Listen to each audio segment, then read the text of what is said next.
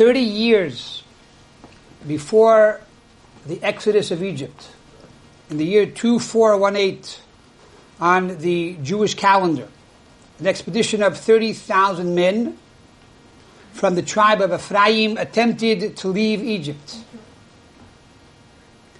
However, they were attacked by the Pelishtim and they killed all 30,000 men besides 10 who returned back to give over the report.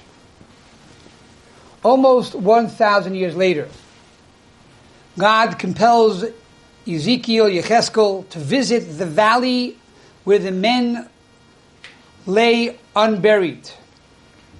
And God commands Yecheskel to prophesy to the bones, urging them to come back alive. And so Ezekiel commands them in the name of God. They first become one body, and then a second prophecy where they are once again resurrected. This Haftorah is read during the intermediate days of Chol HaMoed Pesach. It is read on Shabbos, on the intermediate days of Pesach. And the question comes to mind, what is the connection between this Haftarah and Pesach? Number two, why is it only read sometimes, not every year? And number three, most importantly, what is the lesson to all of us? To understand this, I'm Pshat, the Remez, the Rusoy, and On the level of Pshat, what is the reason that we read this Haftorah on Passover? What's the connection between this and Passover? So Rashi in the Tractate of Megillah, page 31, side A, says that Ephraim left Egypt years before the actual Exodus. In other words, Ephraim calculated the Exodus like the other Jews. They knew there was a promise from God to Abraham that his children would leave the land of Egypt. And so they calculated this time, and they came to the conclusion that now is the time to go. And if we're supposed to go, God will protect us. And therefore they left. The problem was, as we'll soon see, they did not follow the leader. They did not follow their Rebbe. They didn't follow Moshe Rabbeinu. They did it on their own. But being that they left because of the Exodus, it's associated with the Exodus, it is read during the holiday of the Exodus. And perhaps we can say that the Haftorah is coming to fix what was lost. In other words, these guys never made it out. They, they left Egypt, but they were killed right there and then. And the Haftorah is hinting to us that Passover is a time when every single Jew will be redeemed. Even those four fifths that died the very first year when the Jewish people left the land of Egypt. As we know, during the, the plague of Choshech, V'chamushim alu b'nei Yisrael, only one fifth of the Jews came up from Egypt because four fifths died during the plague of darkness. Those that did not believe, they didn't believe in the redemption, the punishment was that they died. But when Mashiach comes, every single Jewish soul will be redeemed. And therefore, the Haftorah is hinting to us that ultimately, just like these were resurrected and brought back, so too every single Jew will be brought back with the Geula, with the redemption. And by the way, it's not only for Jews. A Noachite, someone who is not Jewish, who believes in God and believes in Geula, believes in redemption, will also be redeemed with the coming of Mashiach. Number two, the Torah says, it's also brought down in the Code of Jewish Law of the Alter Rebbe in chapter 490, that historically, in the future, there's going to be two major steps towards the redemption. Number one is there's going to be a big war in the world, Gog and Magog, which we could say already happened during World War II, or any war is really associated with Gog and Magog. It doesn't have to be that the entire world is swept into the actual war. It could be with Bechesed with Rachamim, it could be with kindness and mercy. But the fact that when we see armies fighting with each other, says the Medrash, this is a simon. This is a sign that Mashiach is near. We should look out for the Mashiach. So the Medrash says that the war of Gog and Magog will take place in the month of Tishrei, which is the month of Rosh Hashanah, Yom Kippur, Sukkot. And that's why during that time we read the Haftorah of Gog and Magog. However, the actual resurrection of the dead, Techias Amesim, will take place during the month of Nisan, the month of Passover. And to remind us, and to encourage us, and to inspire us to this amazing date, we read the Haftarah dealing with the resurrection of the dead during the holiday of Passover. So this is the pshat of why it's read during this time of year. What's the remez? What's the hint? The hint is a very simple hint, as we see here in verse number 12. What does God say? Therefore, prophesy, says the says God, Almighty God, and say to them, Koi Omar Hashem Alikim, Hine Ani Faiseach Es Kivri Sechem, V'aldesi Eschem, B'kivri Sechem Ami. What does God say? Thus says my Lord Elikim, Behold, I open your graves, and I raise you from your graves, and I shall bring you to the land of Israel. So here is a clear indication of the remez, the hint for the future, that there will be Techias Mason, that every single Jew, Kol Yisrael, every Jew, and again, every Noachite who believes in God and does kindness to the world will be resurrected when Mashiach comes. So this is the remez, the hint of this Haftorah. What is the drush? What is the homiletics? The Gemara Sanhedrin, page 92, side 2. The Gemara has a question there. Is this story of Ezekiel emes? Is it true? Or is it only a mushal? Is it only a parable? And the Gemara says it's both. It's true and it's a parable.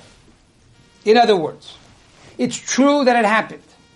But this story is more than truth. This story is a lesson in life, how we have to live our life every single day. The Gemara goes on to say that Rabbi Eliezer, the son of Rabbi Yossi, says, I will prove to you that this story happened. Number one, that these people in the Valley of Bones were resurrected. Number two, they got married. Number three, they had children. And Rabbi Yehuda ben Beseira said that these tefillin were given to me by my grandfather, who got it from his grandfather.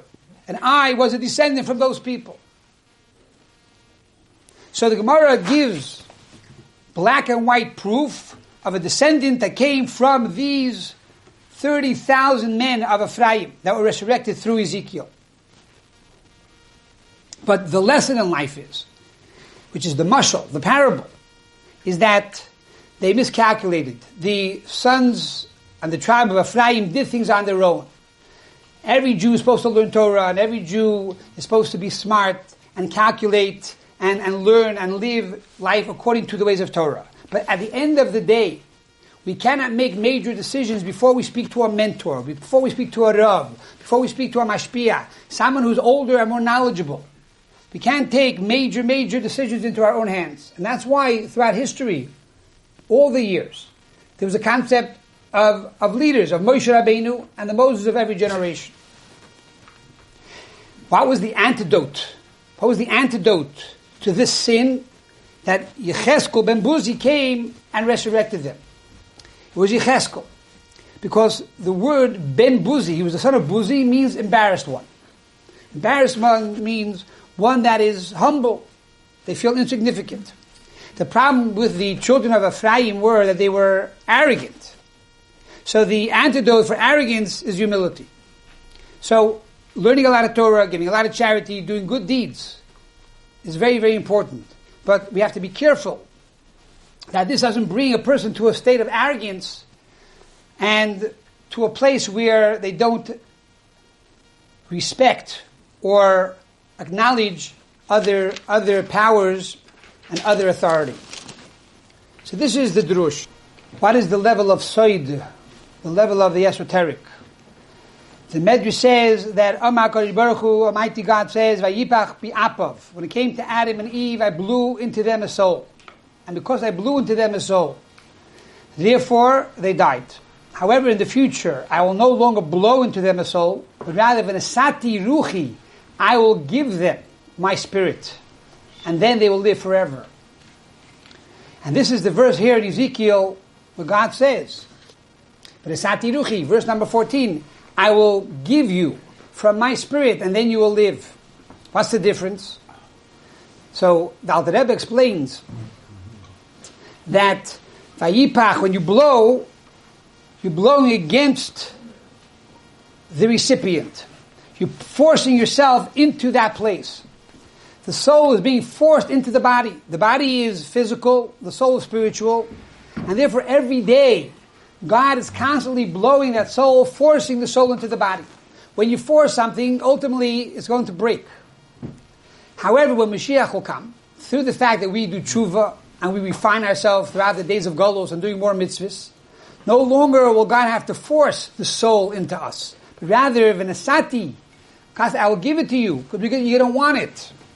And furthermore, it's going to come from Ruhi, my spirit, a spirit that is the essence of God, beyond all the levels and permutations of God's name.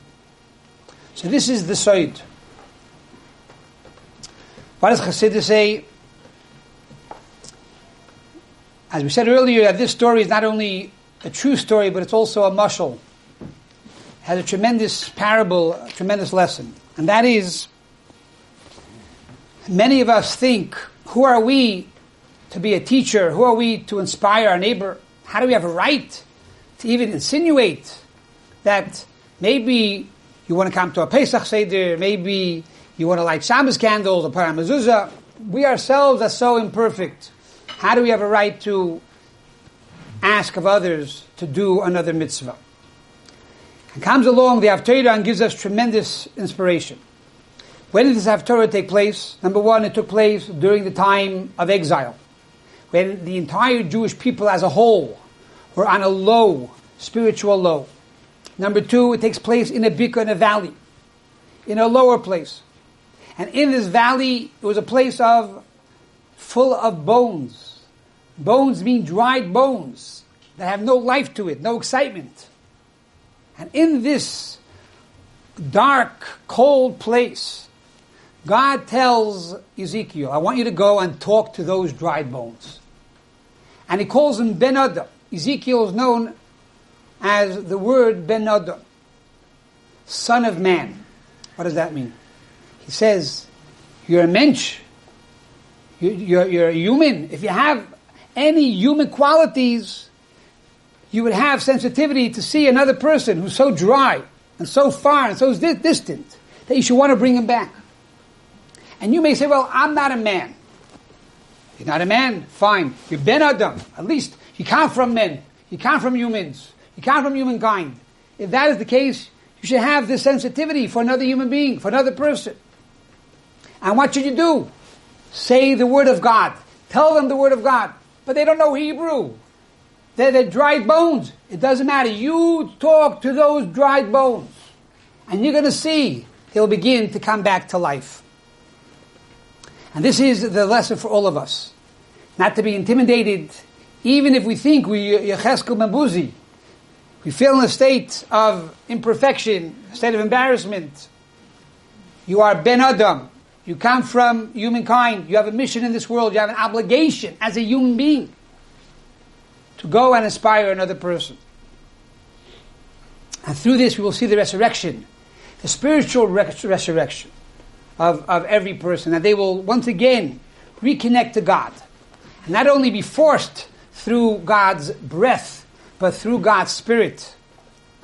And the ultimate blessing, the coming of Mashiach, as it says in the Gemara that in the month of Nisan we were redeemed for the first time. Nisan, exceedingly goel, so too we will be redeemed the future time with the coming of Mashiach from Heda Bimenu. Amen.